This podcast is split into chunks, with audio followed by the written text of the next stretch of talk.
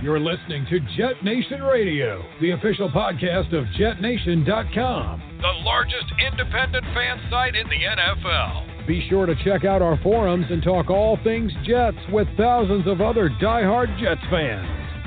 Now, to get you up to date on all the latest Jets news, notes, and quotes, here are your hosts, Glenn Naughton and Alex Varallo.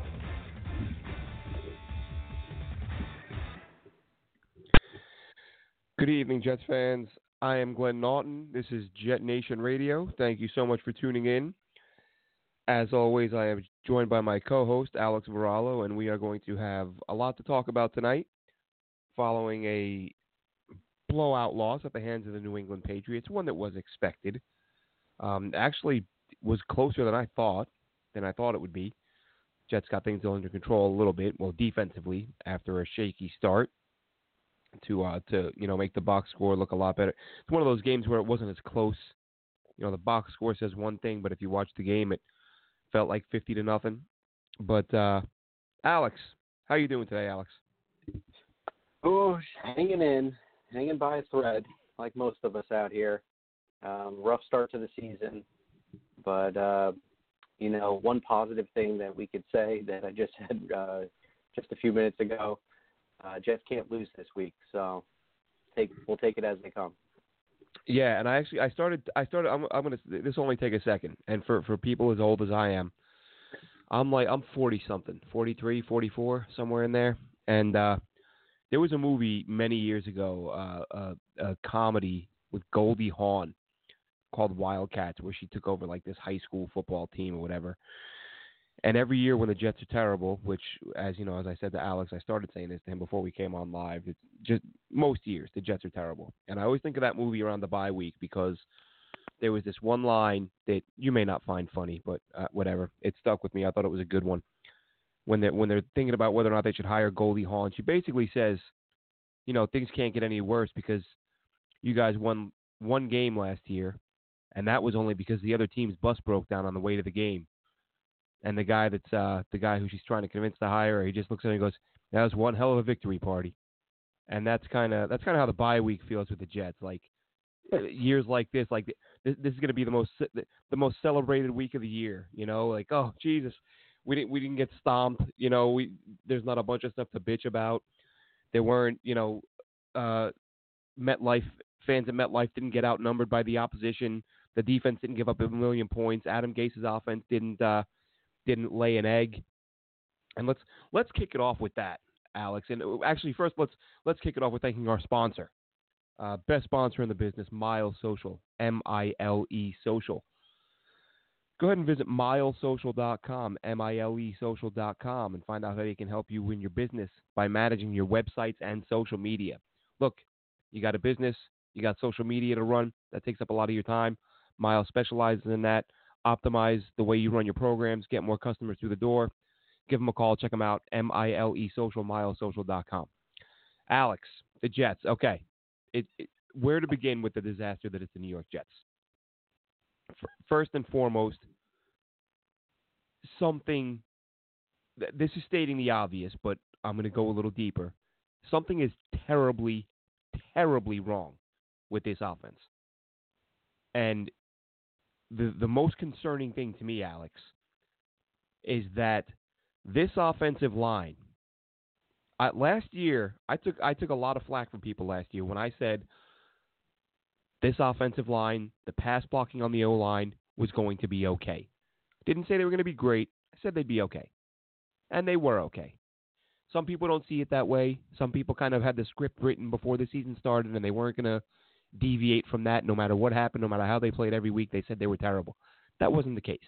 They were they were below average to average, which you can live with, especially when your quarterback can move a little bit.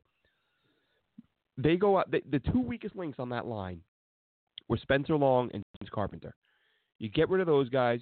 You bring in Kelechi Osemele, who listen. I get that he's coming off an injury, but he was an All-Pro player. You look at him and you think, at the very worst, he should be a little bit better than James Carpenter. At worst, that that should be his floor. For a former All Pro, he, he's not 36 years old. He hasn't been around that long. He's only two or three years removed from being an All Pro. So okay, he missed a few games, five games last year with an injury. He comes back. You figure worst case scenario, he's a little bit better than than than James Carpenter. It's an upgrade. Might the ceiling is maybe regains his form. Again, wasn't that long ago. Maybe he's an All Pro. But let, let's let's go with the worst case scenario. He should be a little bit better than James Carpenter. And then you have, obviously, throughout the offseason, you have Jonathan Harrison, who I went into the offseason saying, no way he starts, no way he starts, no way he starts. But then as the season got closer, and I start, you know, I went back and watched some of his film with Indy, and I watched some of his film from last year with the Jets before the Ryan Kalil signing. I kind of said, you know what, he's not that bad. He's he the offense was just fine with him last year. I'm not saying he's the reason they were fine.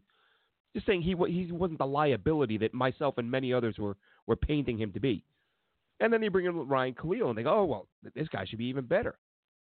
There's the concern that he's older, but again, another former All Pro. Worst case scenario, he should be as good or better than Jonathan Harrison and Spencer Long. What they what they offered. So you have the same left tackle, presumably upgraded left guard, presumably upgraded center, same right guard, same right tackle. They are a disaster. They're not like, oh, they're not much better than last year. No, they are a lot worse than last year. And it's not, I mean, th- what we're getting from the O line this year is what people told me we were going to get last year. This is this this was supposed to be what last year's O line. Last year's O line wasn't that terrible. Ranked 14th in the NFL by PFF in terms of pass block efficiency. This year, right now, they're 24th. They've dropped eight, nine slots. Granted, three games, small sample size. I get it. And there are other factors. Teams can load the box because they're not respecting the quarterback. But Alex, Alex, when was the last time you saw teams get this much pressure on a quarterback, rushing three guys, rushing four guys? They have these Jets O linemen. Rich, I mean, I said it during the game, and then I saw Rich Cimini tweeted out one of the plays. They're like spinning tops. They're like revolving doors. I hate using that because people always say that, but they say it all.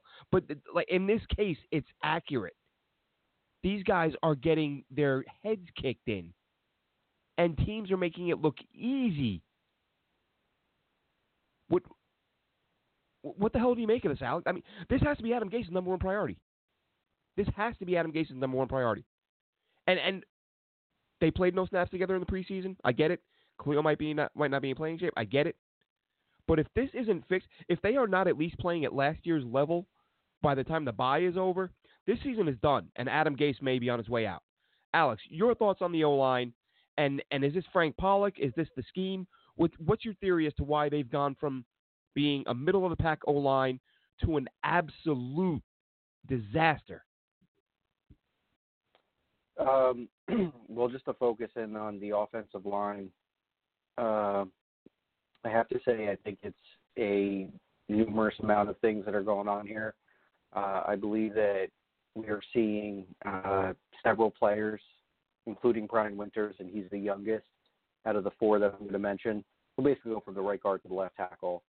Beachum is getting old and doesn't doesn't seem like he's got the physical play uh, that is needed with edge defenders, especially if you're going to be on the blind side and the left tackle.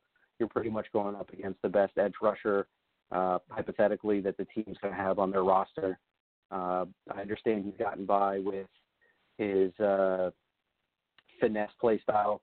It, it, it's not working. Um, Kelechi Osemele may have been a Pro Bowl caliber player at one point. Uh, we've yet to see that in three weeks. Same thing goes with Ryan Kalil. Um, he's showing his age. Uh, what what really gets me is the communication. Uh, I, I don't know if these guys, you know, have a hard time counting, but when you're you're looking at the tackle box and you see that you're outmanned, somebody's got to got to make a, a call here, or an adjustment, or you know, like we said last week, there has to be a series of plays that that the quarterback and the team has to audible to when when the numbers game doesn't match up. Uh, it took Jeremy Bates about 12 to 13 weeks to figure out that uh, there was no other good tight end that could block besides Chris Herndon. So he started to bring in extra linemen to uh, as a tackle eligible to, to run the ball. He even put Dakota Dozier as a fullback to to pound the rock in short yard situations. Uh, we're not using the personnel that we have in house properly. Um, our offensive line is getting old and slow. Um, these guys are not playing through the whistle. If you go back and you look at that game, there are several plays, screen plays, even even some runs that are going on where I saw this with Winters at least twice. He blocks somebody, they get by him, and he just kind of stands around and looks for where the the the running back is or where the ball carrier is. You know, it's simple fundamentals. You play to the whistle. That's what I was told when we played Pee you know, up at high school and everything like that. You play to the whistle. If the whistle hasn't been blown, the play is still live.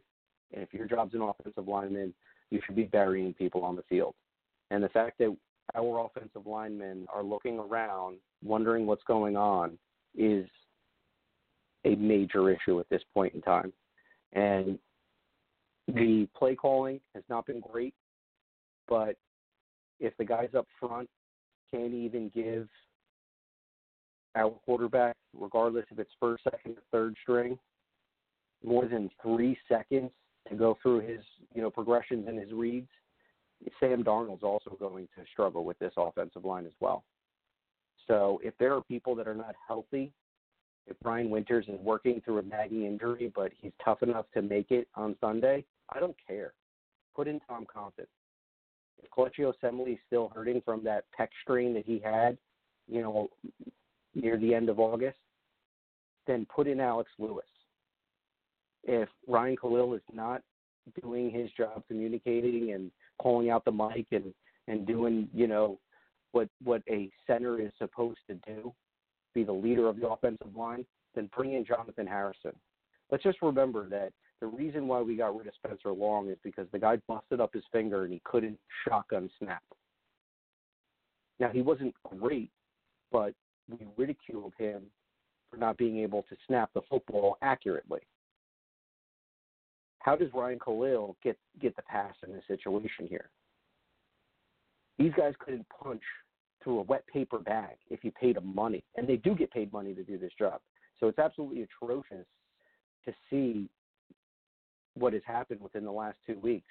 You know, and somebody had said this to me, almost a blessing that Sam Darnold hasn't been in these last two weeks because he might be dealing with a you know a, a more severe injury at this point in time because somebody's going to get hurt if this line continues to play at the level that they are.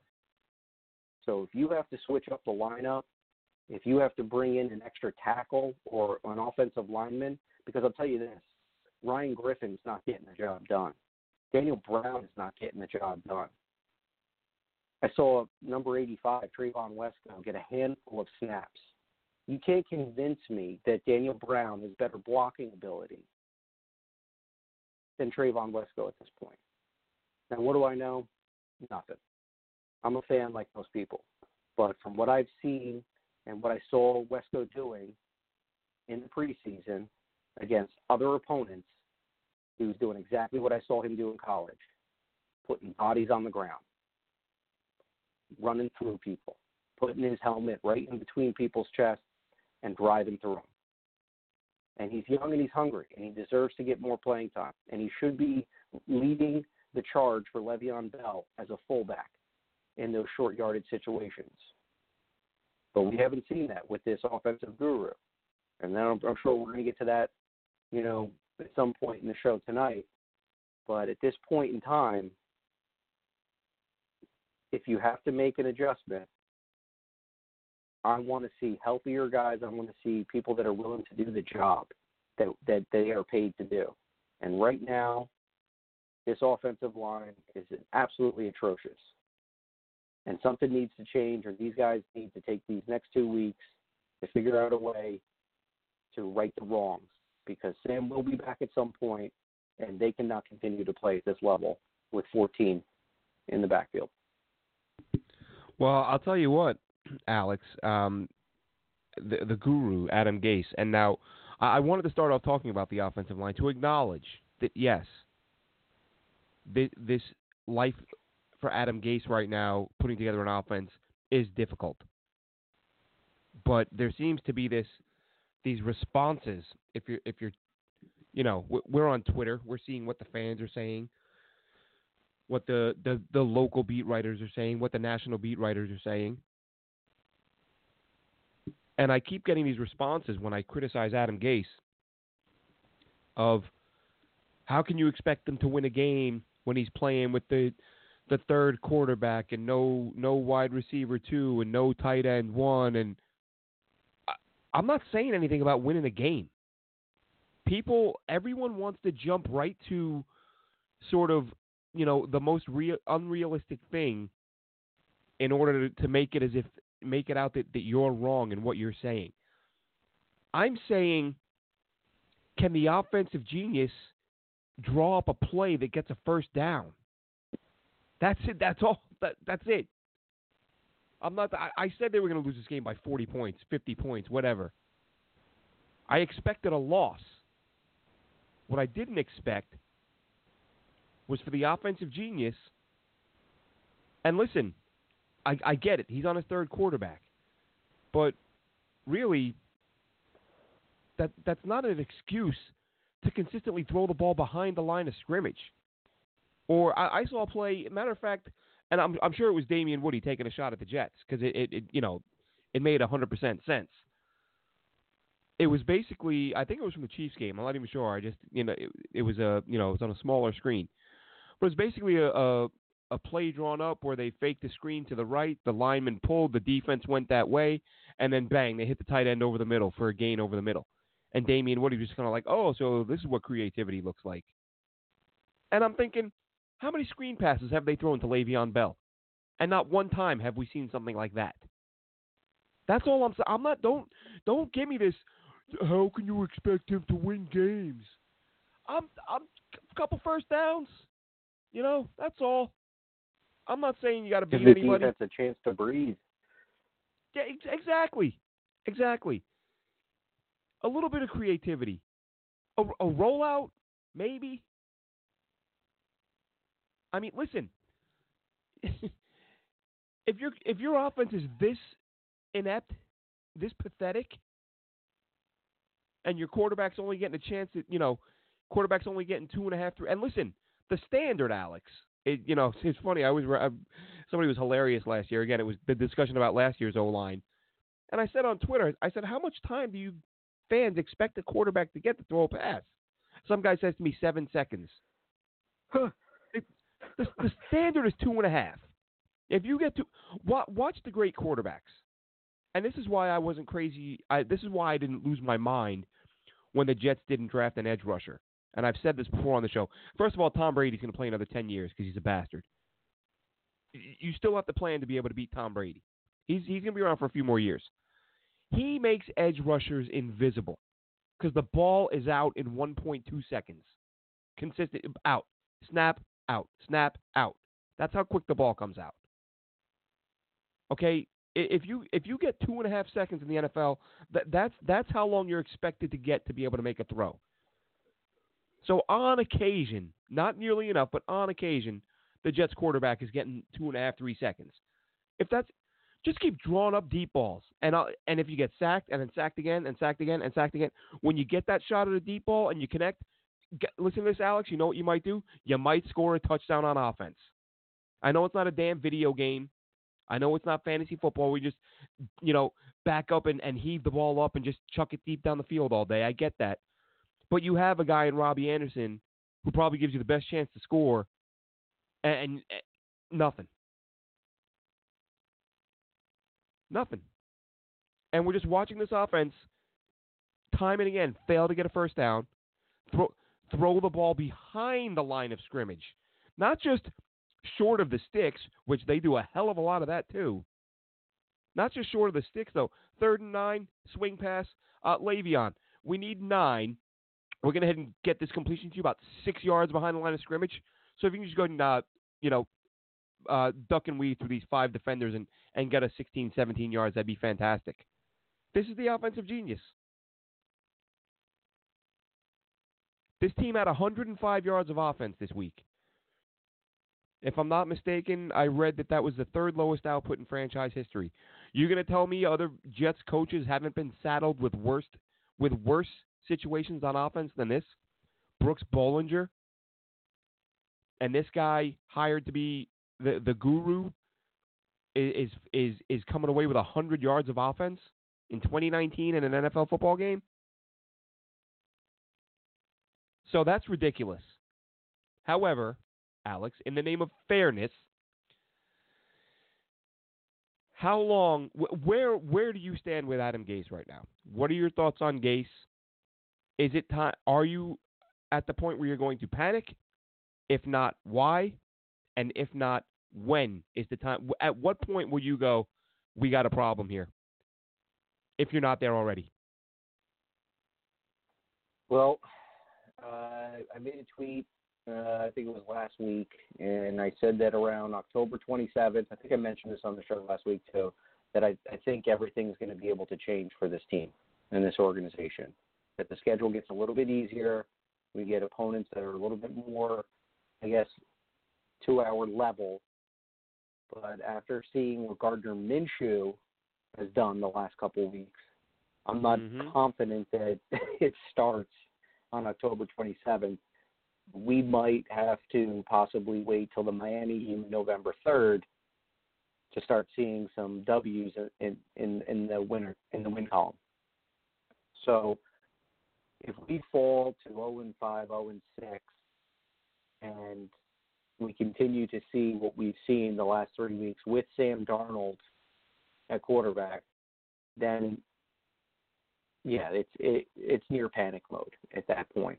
Um, yeah, it's funny. I I was unaware that we only had 100 yards of total offense, and it and it's kind of crazy because we have a player who's probably getting his numbers tarnished right now, and and when that happens, I'm sure the guys on the beat will be sure to remind Le'Veon Bell of this.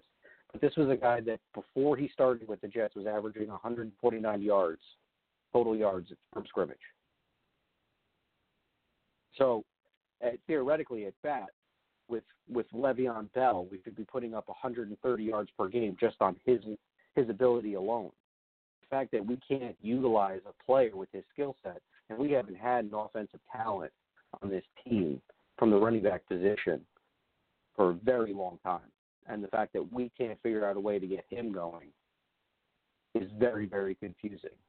Now, yes, it will also lead to the ability of the offensive line, um, what kind of scheme that they're running. Uh, I guess we could start looking at Frank Pollack because he was very highly spoken of with his ability of what he was able to do, or how his scheme was at getting players to uh, become better at what they do I even heard interviews of the players saying how he had them doing certain drills and, and doing certain techniques that they had done before, they had learned before, but they could see how that's going to make them better players. Well, clearly, we haven't seen that come out in the field yet. So it definitely concerns me. Um, if we do look at what we have outside of the running back position, our skill position players are minuscule. Uh, Robbie Anderson, um, clearly is getting blanketed and not finding ways to get open. We're not even trying to script plays to him. We tried to run a couple, uh, a very laggard drag route to him. He got completely upended. Uh, they tried to get him involved in a screenplay just to get the ball into his hands. Uh, he couldn't even make it past the line of scrimmage. Uh, he, they tried to get the ball to the playmakers on this field, but it's too much of you know, like you said, sideline to sideline, not enough going down the field, you know, air quoting that attacking offense that we had heard that was being built throughout training camp. Haven't seen any of that attacking style offense thus far. And maybe it does have a lot to do with Sam not being in the mix, but at some point, you have to open up the playbook and you have to take your shots stuff your ego. Who cares about interceptions and turnovers? I'd much rather see us trying to throw the ball downfield and make the defense have to adjust to some sort of passing attack rather than putting seven, eight guys in the box and saying, you know, pinning your ears back, we're going to come get you. So something has to change. Um, it, I thought with the way that the injuries were going um, and and the personnel that we have in house that we, we'd see a little bit more of Ty Montgomery. I don't understand it. The guy is a is a complete dual threat. We've talked about this, and it just seems like empty words at this point. I don't understand how Braxton Berrios was getting more snaps as a wide receiver. Even Josh Bellamy had limited snaps in the offense last week. The Jets were running three wide receivers last week, and it was Anderson, Crowder, and Berrios. And I, thus far, I'm not impressed with Berrios, to be quite honest with you. I don't know what he's done or what he's shown or what he's done in the past not have a, a young, hungry player like Greg Dortch in the mix. I guess that's well, a different conversation. But go ahead. Go yeah, I, no, no, I, I got to say, Berrios, I thought, uh, you know, on the one reception where he made a couple guys miss, he he did look like he had some impressive quickness. Like I, I did see him. I'm like, all right, if, if this guy can make some plays with the ball in his hand, let's let's get him involved in the offense. But I, I think I think the Ty Montgomery as a wide receiver thing is something we just need to stop talking about. The Jets don't view him that way. They have not used him that way. They in dire dire need of a receiver, and he didn't get reps at receiver. We may as well be talking about Marcus Maye playing wide receiver. He, I know they got him listed as a receiver on the on the official site. Doesn't matter. They don't view him as a receiver. They're not using him as a receiver. Uh, it, it, being as shorthanded as they are, it's shocking. I said during the preseason, um, somebody please tell me what Josh Bellamy has done to make himself worth over two million dollars a year and to make the roster. Um, I, he's a 30 year old guy who's supposedly special teams god, but um, th- that's an awful lot of money for a guy who can't play offense only play. What does he have? One catch and a drop week. The the receiver position is a disaster right now. Just well, I, I mean, again, it all starts up front. The blocking's not there. The creativity on offense from the from the offensive coaching staff is not there. Um, one thing we'll mention and touch on real quick. I don't want to get too far off off course here, but uh, Vyncint Smith. I'm sure you saw this, Alex. I am mm-hmm. not going to sit here and pretend I have ever seen Vyncint Smith play before this week but a former Houston Texans receiver who the Jets signed, a Limestone College product, the only player ever in the history of the NFL to come out of Limestone College. Vyncint Smith, six foot three, ran a 40 in the four threes, had one start, a couple years, or had one start with the uh, with the Texans, had a 35 yard touchdown catch. I mean, listen, six foot three, you're running the four threes. You can imagine, if nothing else, the Jets like the idea of saying, let's just line this guy up opposite Robbie Anderson, and let's let's try to get run some guys downfield and take the heat off, and you know maybe get defenses to back up a little bit. And that, Alex, is where I'm I'm going to touch on the Gase thing here. As frustrated as I am by him right now, and believe me, I am.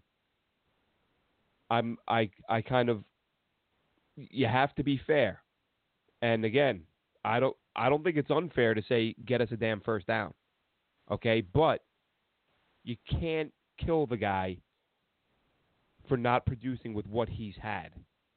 Now he should be doing better than what he's done, in my opinion. But he's still there's so much lacking. Some of it is own. I mean, look, how do you not start Jonathan Harrison after when you brought him in last week for Ryan Kalil? The offensive line looked significantly better. He knew the calls. He'd worked with the team all off season. He sh- he probably should have started week one. In all honesty, let Kalil get into football shape.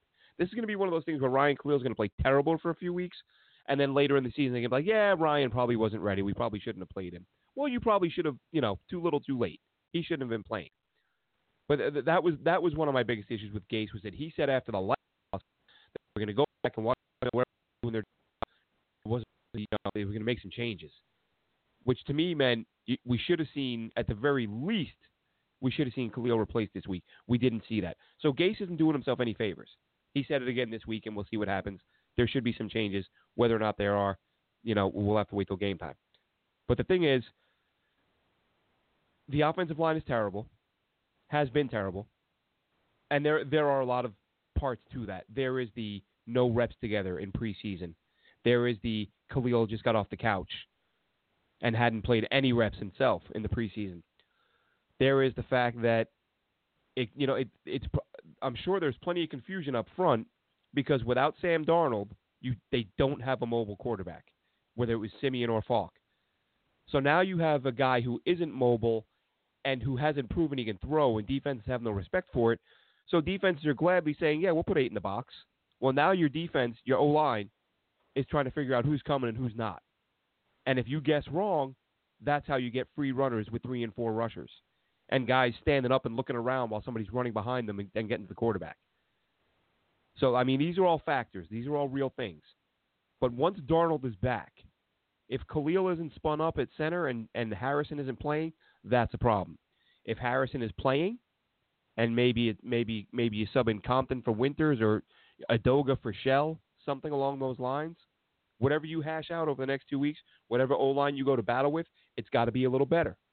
And if they're a little better, and if you use Sam to his strength and let him move around a little bit, defenses are going to have to back off a little bit, just a little bit. You can't rush eight if Darnold has Herndon, Robbie, Crowder, and Bell to throw to. I mean, you can, but there, then there's there's some big play opportunity for the Jets if that happens. And then that hopefully, ideally, opens up a little more running room for Le'Veon Bell because now we don't have eight in the box. Guys are backing up a little because oh, now it's not Luke Falk and it's not Trevor. It's Sam Darnold. He he's he's beating you with a throw here and beating you with a throw there. and You got to back off and respect him. So let let's see if these things happen, and if they get into that situation, and as I'm sure you saw, and I'm sure a lot of people saw today, that the schedule from this point on, after well after the next couple of weeks, it gets pretty weak. And of course, people say that you know teams looking at the Jets are saying the same thing. I get it, but they're going to get their defensive uh, captain back in Mosley. They're going to get Quinnen Williams back. They're going to get Chris Herndon back. They're going to get Sam Darnold back. I mean, that's literally you could make the case that they've been missing four of their best five or six players. Those guys come back. O line plays a little bit better. This whole thing could turn around in a hurry. And Darnold said it the other day. This is about to get fun. We're gonna we're gonna we're gonna reel off some wins. And they they they have the schedule to do it if the O line gets their act together. But again, this is on Gase, and we got to see what he does. So so so what I'm saying is I'm not at a point where I'm like, you got to bail on this guy. Right. But I am at a point where I'm saying, if he gets everyone back, if after the bye he doesn't make some changes, and he gets his quarterback back, and he gets his tight end back, and he gets his linebacker back, and he gets his number six overall pick back, and they're still getting their asses kicked, well, then I hope Joe Douglas has some uh, has some other friends uh, who he believes can coach a football team and and and and Alex, I saw your tweet, and I, I 100% agree. I say all the time, young quarterbacks, you got to have some continuity. You have to. You can't have a new offense every year. But on the flip Yep. side, you also can't have a terrible offensive guy for multiple years. So they at what grooming the guy in the wrong manner. Hundred percent agree. So it it, it that, does that become a tough. seen if we have the right guy or the wrong guy. But right now, it does not look Exactly. like we have the right guy. Th- th- and that that's the thing. My point right now is am I giving up on Adam Gase? Absolutely not. Have I seen anything that makes me believe he won't be a disaster? Absolutely not. Mm. But in the name of fairness, I'm going to wait and see what happens when everything is in place and he's got the quarterback and the tight end and the receiver and the running back and a better O line. When all that's in place, if this is even, you know, I'm not talking a little bit of improvement. Like I'm not going to be like, oh, it's great. Yeah, they're scoring 16 points a game now. You know, uh, look look at that. You know, a touchdown and a couple field goals. This is great. No, like we got to see some points. We got to see Le'Veon Bell making big plays. We got to see you know Robbie Anderson getting involved, Chris Herndon. If it's more of the same, I mean, Jesus, it can't be the same with that much added talent. But if it's not significantly better, then I think uh, I think Adam Gase might be in trouble a lot earlier than you might expect for uh, you know a guy year one offensive coach, young quarterback, and all that stuff. But looking at the other side of the ball, Alex, uh, speaking of of underperforming and disappointing, I'm not 100% convinced. We we know Trumaine Johnson's plight. He's a backup now. Trumaine Johnson doesn't. He played what four snaps the other day. I don't think it's beyond the realm of possibility, Alex, and tell me if you think I'm nuts or not, that Leonard Williams may not be far behind. And he might find himself as a backup rotational player if he doesn't improve because he has not he has made he has made any impact. I mean, he's got a couple hurries, a couple quarterback hurries. But you know, how many years are you going to say he's got some hurries? He's got some. Get a sack at some point for the 12 million or 14 million, whatever you're making. Could you get to the damn quarterback one time? And uh, for for Leonard Williams, that has not been the case. Uh, look, let's see. Just just out of sheer curiosity, per PFF last week, Leonard Williams zero sacks, zero hits, zero hurries, no quarterback pressures. Um, well, here's the interesting thing, and maybe you might remember this. Do you think that it was ticky tacky on the illegal hands to the face call that he got because that was his best rush of the day? And I kind of felt that that was a little, you know, these guys. I mean, come on. I, I thought it was a little over the top, but you still, you, you know, you, you got to be smarter than that on third and long like that. I mean, that that killed the drive right there. Um, but I did feel that that was his best rush of the day. And it wasn't even that he had hit Brady.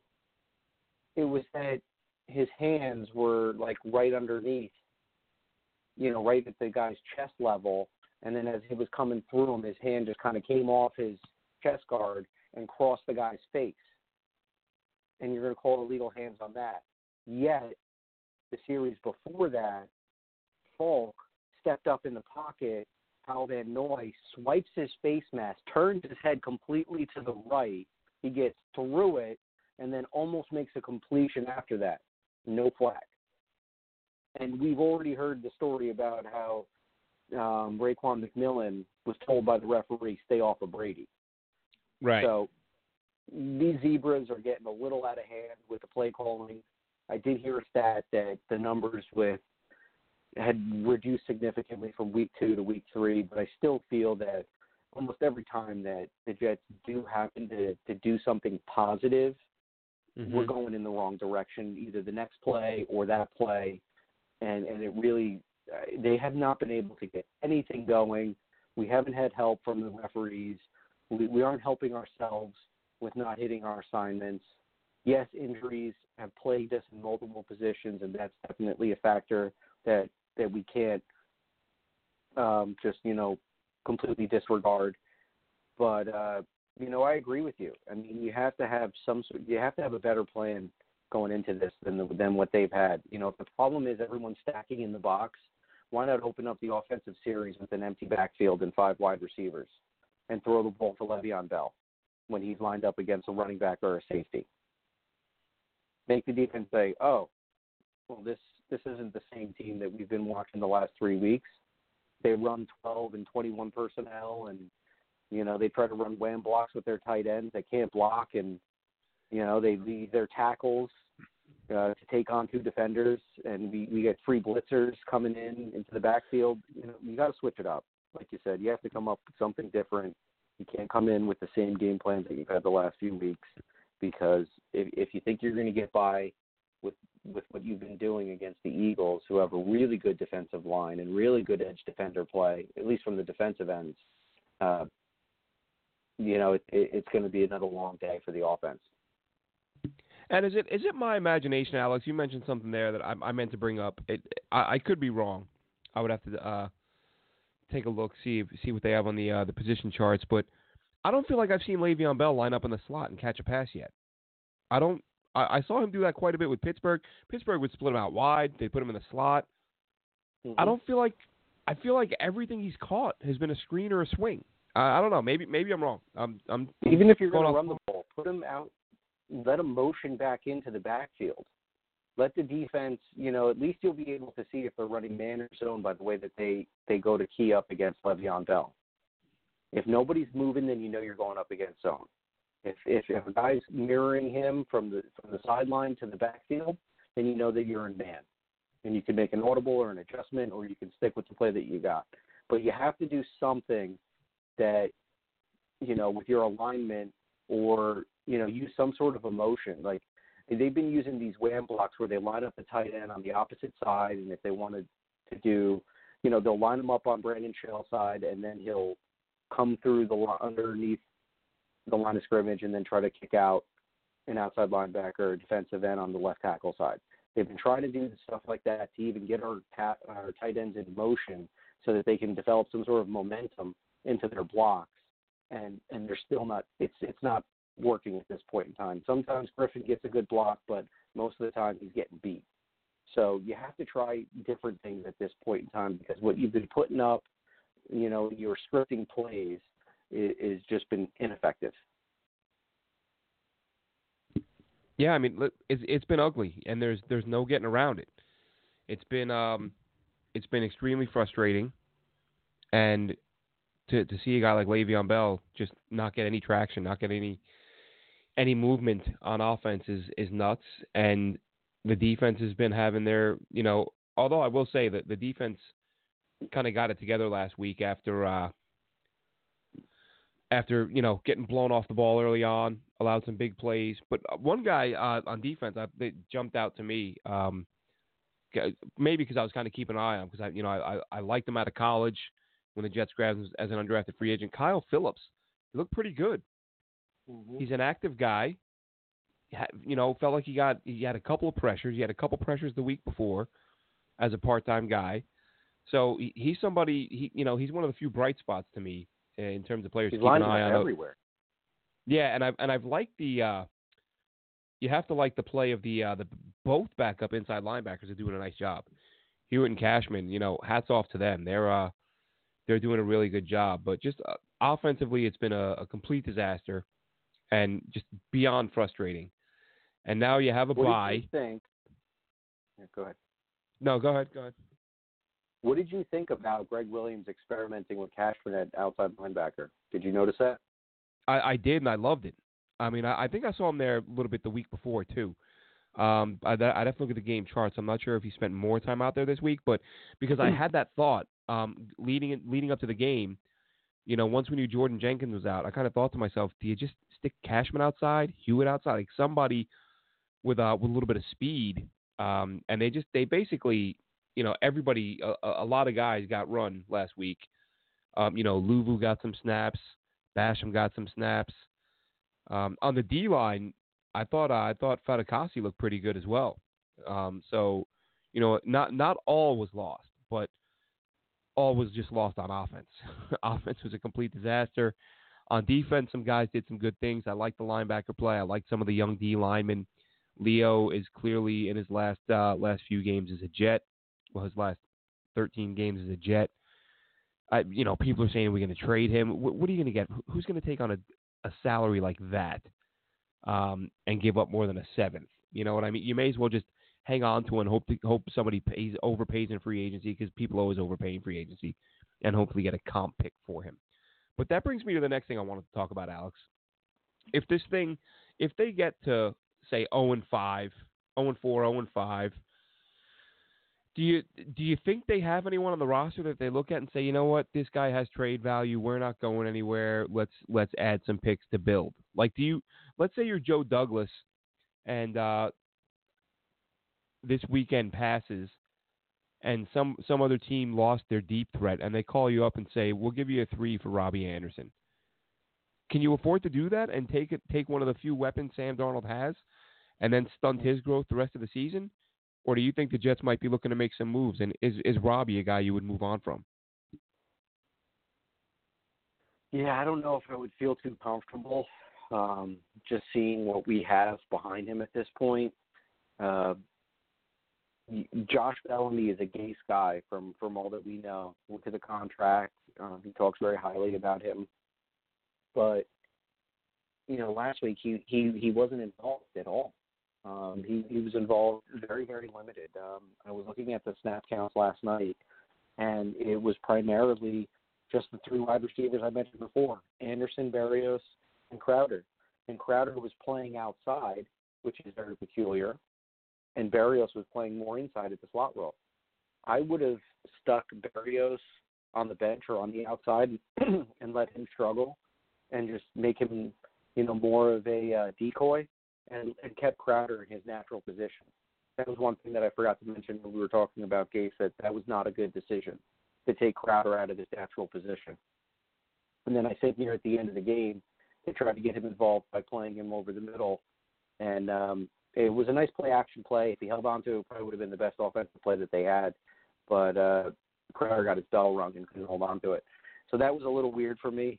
Um, but from when I was looking last night at the uh, snap counts for the wide receivers, give me one moment here.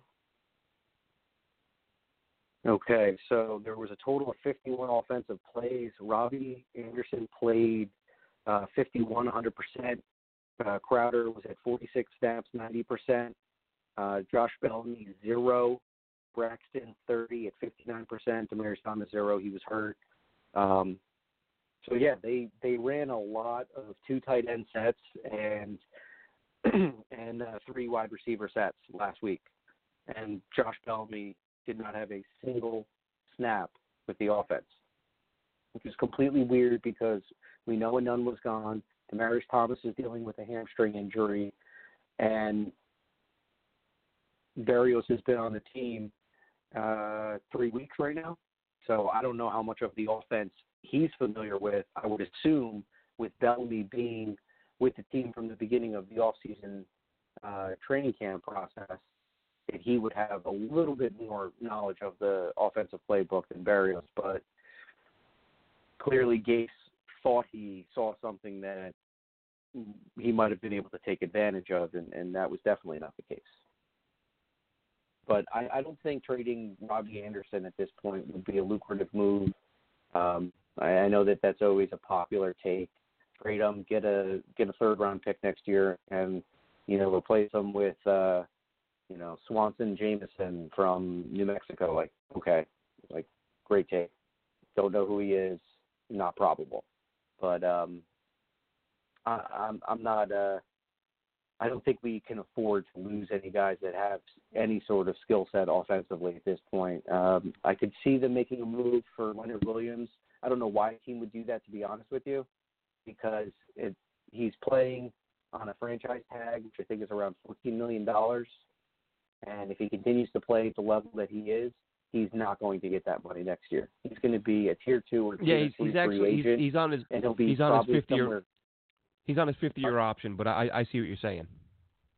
I mean, why would you pay 14 million? That's what that's what good players are getting in free agency for what he does, and he's not playing as a good player right now, at least statistically.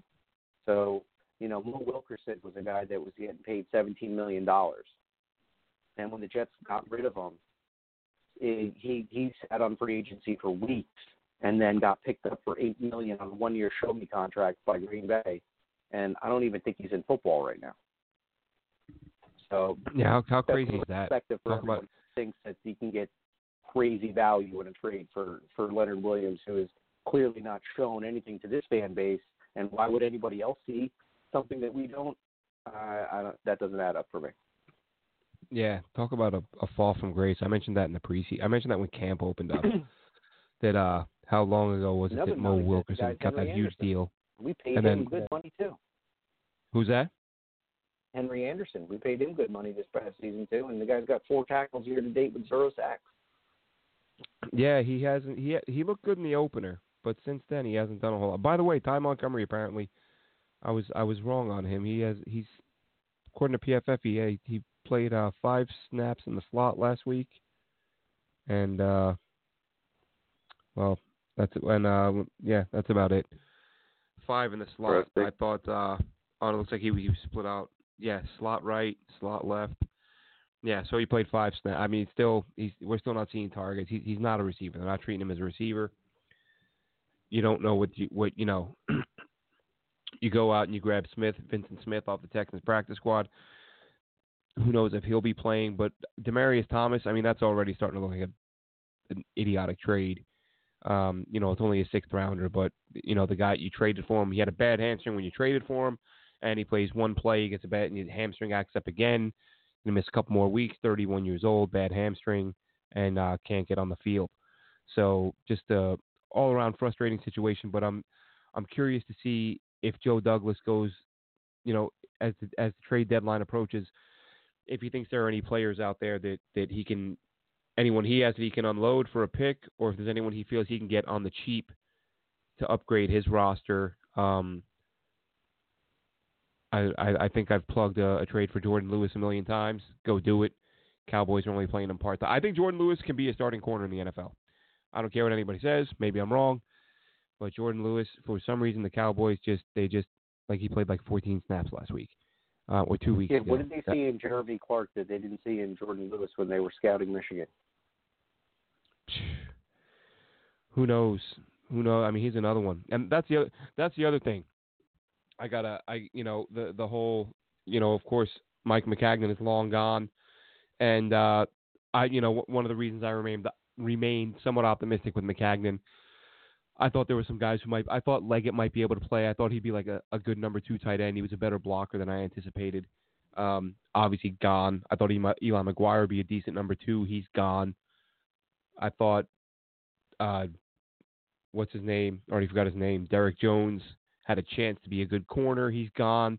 So basically, all the guys that because I'm big on like wait and see, wait and see, wait and see. So a lot of the guys that I said wait and see, we've seen and they're gone and they were bad picks. And uh, Mike Maccagnan's legacy with this team is basically going to be he got them a quarterback, uh, a franchise altering defensive player, and some nice pieces. But really, you can close the book on his drafts um, for the most part. Of course, there's this year's class if if you know if you get three or four hits, but either way, um, really the draft record can't really be defended. I defended it for as long as I could because I wanted to see what these guys could do. Some of them still Leggett, I think Leggett Leggett's weird. I think he's still with the Bucks. They have like four tight ends on their active roster and he's a fifth on their practice squad. So they either really like I don't know if that means they really like you or they don't like you. I don't know when you're a fifth tight end but they're keeping you around. I don't know. Arians must see something in it. But anyway, um, the the Mac. Listen, if Sam Darnold goes on to win a, a a Super Bowl or you know God, you know, pray to the football gods, multiple Super Bowls, then uh, Jets fans, whether they like it or not, will uh, will owe Maccagnan some thanks because that that is the one move that could decide the fate of this franchise for years. But yeah, close the book on the on the Mac thing. Well, ninety percent close it because uh, if Williams is a stud and Cashman's a stud and you get a couple guys out of this class, it, it, it pretties it up a little bit. But by and large, the batting average from Mike Maccagnan way below par. Uh, not a good job by him, and just really, you know, passed on the the the, the back the the the uh, Ardarius Stewart and Chad Hansen was the toughest one for me because there was some that was such a deep cornerback class, and uh, there were some good corners on the board that they passed on, and that was when they had Decker and Marshall. But anyway, enough yep. about that. Um, so, what are your thoughts? Actually, I wanted to. Th- this is a silly thing. It's silly, but it's not silly. Some people are overreacting. The Jamal Adams thing, Alex. I saw you comment on it on Twitter. I've commented on it.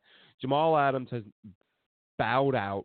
He was doing a weekly radio spot on WFAN, and now with the Jets sitting at 0 3, has decided he doesn't want to do it anymore. I don't think it's a huge deal, but I do think it's a bad look. Like it, it's it's it's got like take my ball and go home written all over it. Things aren't going the way I wanted, so I'm going home. And if you're going to be a leader and the face of the defense or the franchise or however you want to look at it, you got to you got to do the tough interviews, and it's it's something you signed up for. And so I think there is some credibility to say, not a great look but it's also like not a it's not a huge deal. It's not a nothing, but it's not a it's not a big deal. But to just say, oh, who cares if he signed up for that thing and now he doesn't want to do it anymore because you know things aren't going easy. Like that's that's not the way it goes. Sometimes there's going to be tough questions, and sometimes your team isn't going to perform the way you want it to, and you can't just you know take your ball and go home. Um, so he's doing that. Like I said, it's not a huge deal, but there is that part of me that goes, ah, you, you calling yourself the president and you know you want to be this and you want to be you want to be the big leader in the face and you want to be the mouth but things get you know things go bad and and you want you you don't want to talk to anybody so it's a, it's a little bit of a maturity thing. But uh at the end of the day just play some good football. You know it was nice to see him make a play this week. Of course you know it comes in garbage time against a rookie quarterback making his NFL debut. So not a huge deal. But uh but listen I put money on that dude to win defensive player of the year so I need some more pick sixes Jamal. Uh, but but your thoughts, Alex? It's it's it's getting overblown, but I, I don't think it's a great look, but it's not a huge deal. Uh, yes, I, I agree with you. Um, this does question uh, how thick is his skin. Um, is you know is this what leaders do? Uh, these these are what questions that you know that are raised by these things, and and rightly so. Um, I think that at this point there's been so much negativity, and there's been so many. Mm, I'm going to phrase this. Um, there's been a certain certain style of questions that have been somewhat provoking to get an emotional reaction from this Jets organization. I think that they've done that to Gregg Williams uh, because Gregg Williams had an incident uh, going into the Browns game, and things got testy in the room. And the Jets always air their press conferences with their with their head coach and and their OC and their DC and the special teams and you know, it, I think there's you know every there's a league minimum that these guys have to do with the press and stuff like that. And the Jets always air those things, but they chose not to air that Gregg Williams segment uh, when he went back at the the media because all that they wanted to do was talk about Bountygate and they wanted to talk about Odell's comments. And I kind of feel that there's an agenda coming from the New York media that people don't even want to talk about football anymore. It's like TMZ article style stuff. And what they're trying to do is get a raw, uncharacteristic, dramatic emotion from these players so that they have something that they can get underneath their skin with. That's my perspective. I could be yeah, I, wrong. I don't disagree with that, but that that's just what the media is nowadays. Whether it's sports yeah. or politics or whatever, it's all about the soundbite. And the Gregg yep. Williams thing, they're not doing their job if they don't ask only because Odell Beckham accused them of it. Like you can't have a coach who was suspended for bounties and you're playing a team who has a star player who said he put a bounty on me last year. They got to ask. They got to be like, "Hey, great. You got this history. This guy said you did it last year." You know, and Williams I thought handled it pretty well. I thought it was stupid to pretend oh, Odell who, but I think even he realized it was a, he's like, "Oh, that was a joke." But mm-hmm. like an awkward joke, nobody laughed and you know it's going to be whether it's a joke or not, it's going to be used as bulletin board material. So I, I don't I don't begrudge the media for bringing up what Beckham accused him of, given the history. But um, again, it, I mean, in regards to Jamal or anybody, like you play in New York, it's the media capital of the world. You're going to have people coming after you. They're going to try to get you to say something stupid. You know, there are players in the past that uh that you know I've I've spoken to members of the media when I've been at camp, and they've said that you know there were certain guys on those Rex Ryan teams that the media knew like, eh, if we word it the right way, we can get this guy to say something stupid, you know. And they'd go to certain players and try to get those dumb quotes, and sometimes it worked. Right. Um, but some guys are a little more savvy than others, and it doesn't work. So, um, you know, that's just that's kind of the nature of the beast. But uh, all in all, it's uh, it's not a big deal that Jamal did that, but it's uh, again not a great look, not a big deal. Um, so we got a we got a as little bit of time left. Continues to uh, you know find himself making turnovers and big plays. Um, I don't think yeah, I mean, that, really gonna gonna hang that, hang this over his head for too much longer if he continues. That, has got to be a thing for him. He, he's he's got, at, you know. He's got to make impact plays. You know, he, he you basically can say he's got one impact play this year, and again, garbage time against the rookie quarterback. So take you know some people are, you know, doing backflips over it. You know, it's, it's, it's, Twitter is so funny. Like I, I said before the game, I tweeted out that the Jets need Leo and, and Jamal Adams to make some big plays. They had like and Jamal Adams, he's running all over the place, but you know until that pick six, yeah. he hadn't made any real game changing plays. We hadn't seen a forced fumble or a strip or interception, anything like that. And I said like these guys have been quiet. They need to make big plays. And then you know people, oh, leave Jamal alone. He's not the problem. He's awesome. Uh. Like I I just told you, I put money on the guy to win Defensive Player of the Year. I think he's fantastic. But are you going to tell me he was making game changing plays before you know the first couple weeks? He's making some tackles. You know, he he he, he had a big missed tackle against the Bills that allowed uh, Josh Allen to run for a big gain. So, you know, people kind of take you say, oh, this guy hasn't done a whole lot up to this very moment, and he needs to do more today. And people interpret that as you saying this guy sucks you know. And so I got, got people like tweeting me like pictures and quotes after the pick six, and I'm like, are we really gonna do this? Like, we we're gonna get thrilled because he picked off some guy we never heard of, uh, trailing by 84 points. This is like, this is the big victory lap that that you, you know, you you dressed up the scoreboard a little bit before you get on the bus and go home. Um, but to each his own, and um, I think that uh, I think that covers pretty much covers the week, Alex. Let's let's wrap up some studs and duds and uh, and call this one an evening. For sure. Do you want to kick it off, or do you want me to go? Yeah, absolutely, absolutely. Uh, to me, for for my money anyway, all the studs were on the defensive side of the ball. It was uh, it was pretty ugly all around. Well, you know, the offense was was pretty damn ugly.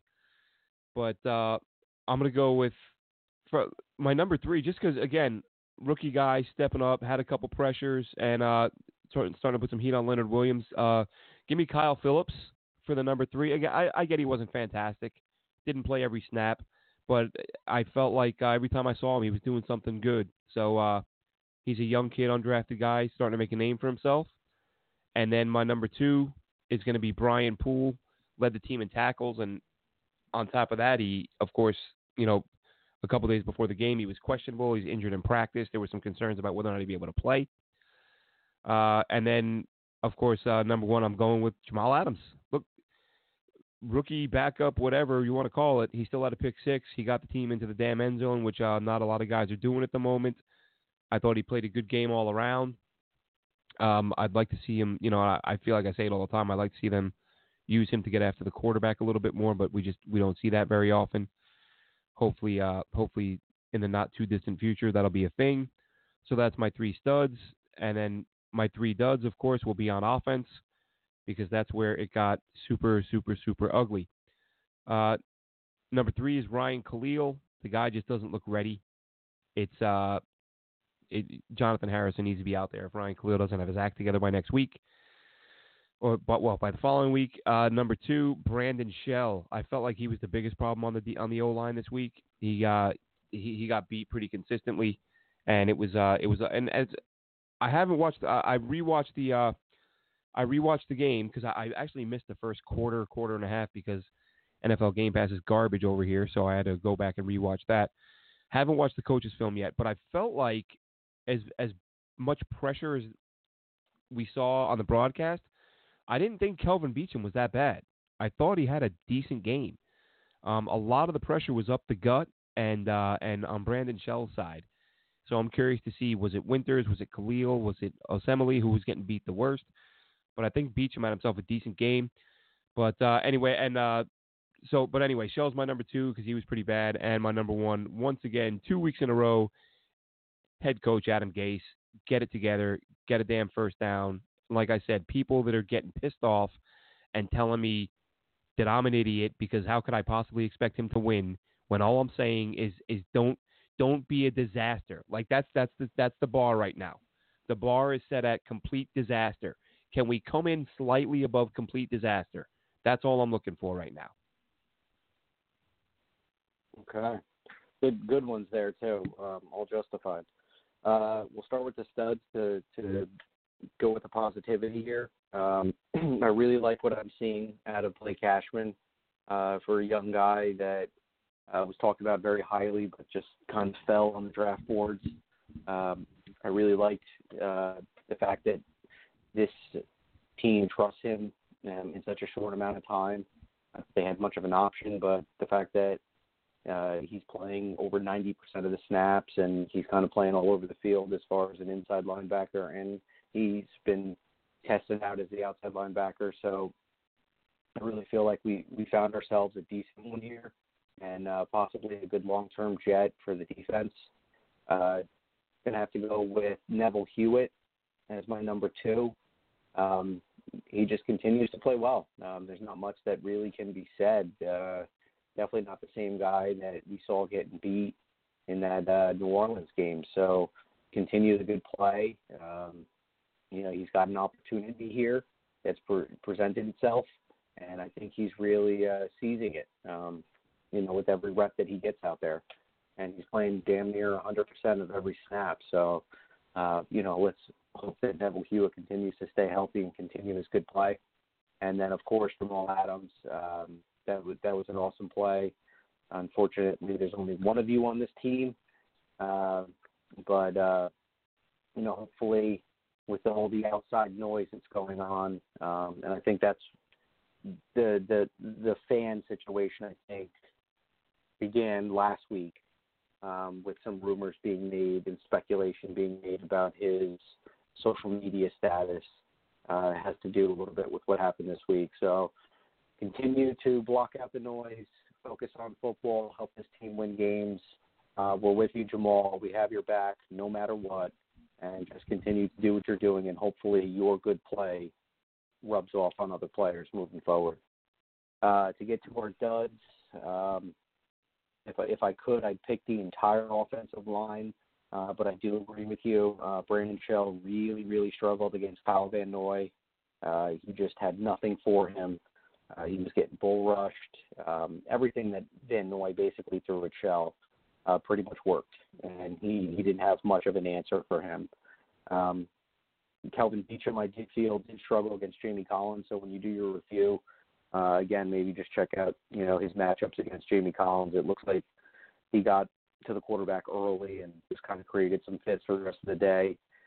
Um, but uh, Ryan Kalil definitely has to get thrown into the mix here. You're you're the guy that we thought was going to solidify everything, and and you have done nothing but show that you're an older vet that looks like he's lost a step or two. And if you continue this path that you're on, um, I'm I'm going to be looking for Jonathan Harrison to, to come in and, and take back the job that, that I think he deserved to have, um, you know, right from the jump. But uh, to do the and and I'll have to agree with you here. Um, I'm going to throw Gregg Williams in here as well, um, even though I think uh, Adam Gase's game plan last week, even with all the the excuses being thrown out, um, third string quarterback, injuries at skill position players, um, you have to figure out a way to to draw up a better offensive scheme. Um, we're not the only team that's in this situation here. Um, last week there was an abundance of backups that had to start and get thrown out there. Um, Gardner Minshew looks like a pretty decent quarterback. Kyle Allen from Carolina looks pretty relevant. Um, and uh, you know, there's there's other guys out there. Daniel Jones um, apparently is is the new savior of, of the New York Giants. So, you know, we're not the only ones that are going um, with lesser experienced players, and, and other teams are figuring out a way to move the football. So, no excuses. You got to figure out a way to do it. And I understand um, not having your first round draft pick on defensively and not having your leader on defense, but I do feel that uh, Gregg Williams needs to come up with a better scheme. Uh, we don't have a premier edge rusher, and sending three or four man blitzes and dropping everybody into deep coverage and just playing everything up front of you, that's not going to work. Um, where he sat in the pocket, very comfortable all day, and there was not a lot of pressure dialed up. You got to get a little bit more creative than that, um, and put a little bit more pressure on, on number 12. Um, hopefully, the next time that we play them, which is what in the next six weeks, I believe. Um, hopefully, Gregg Williams can figure out a plan that is a little bit more aggressive than that. Yeah, that's the thing. You know, with Brady, it's just uh, no matter how you attack him, he finds a way to get you. So it's uh, not an easy thing to plan for, but hopefully, and that's another thing that's going to be interesting to see is what happens when when Brandon Copeland comes back from his suspension.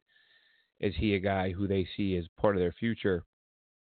Oh, that's a good conversation. Because as we mentioned, as we mentioned, they, uh, you know, he's a guy who's playing sort of third, fourth quarter preseason games, which made you think that this guy may not be uh, may not be around too long. So but with the uh, with the lack of production they've gotten out of that spot, maybe uh, maybe he sticks. But you got to get Jenkins back. You know, we hardly even mentioned him. So you would you know last oh, week. They, I mean, they they literally had. I mean, part of it is, is the fact that opposite Jordan Jenkins, they don't have a true starting linebacker. Um, it'll probably probably be a different guy every week. But they had four backup linebackers starting this week. And when you're playing Tom Brady, you got four backup linebackers. Um, you're in a little bit of trouble. But the, again, the, the, silver lining there is that we've seen that uh, that Hewitt and Cashman can play. So there's a hey, there's a there's a bright spot for you, Jets fans. We have some depth at inside linebacker. So there you go. Uh, now now let's just get you know let's get the other 25 things ticked off of the checklist that needs to be straightened out in order for this team to to turn things around. So it's the bye week. Um, I'm not even. We'll, we'll talk, Alex. We may not do a show next Tuesday because there will not be a game to review if there's no big news, if there's not a lot going on. Um, you know, I you know we'll do we'll probably do a short show because we'll we'll want to see who's hurt, who's not. Um, we'll have to see the status of the. Eagles. I was going to say we'll have to do the status, look at the status of the Eagles, see where they're at with injuries, and uh, and do a little preview there as well. So maybe uh, maybe a short show next week. But that's it for tonight. Thank you so much, everybody, for tuning in. Alex, have a great one, and I look forward to uh, joining you next week. Yes, indeed. Um, can't lose this week. So everybody, breathe, relax, enjoy the week, enjoy your fantasy football teams. Also, side note, congrats Arthur Maulet for your first touchdown um, for your career. Uh, way to go on that muff punt. And uh, hang tight, Jets fans. We're going to get through this. That's right. Hell of a victory party. Thanks for listening. Be sure to follow us on Twitter at Jet Nation Radio. Glenn is at AceFan23 and Alex is at NY Jets Life 24. Until next time, go Jets!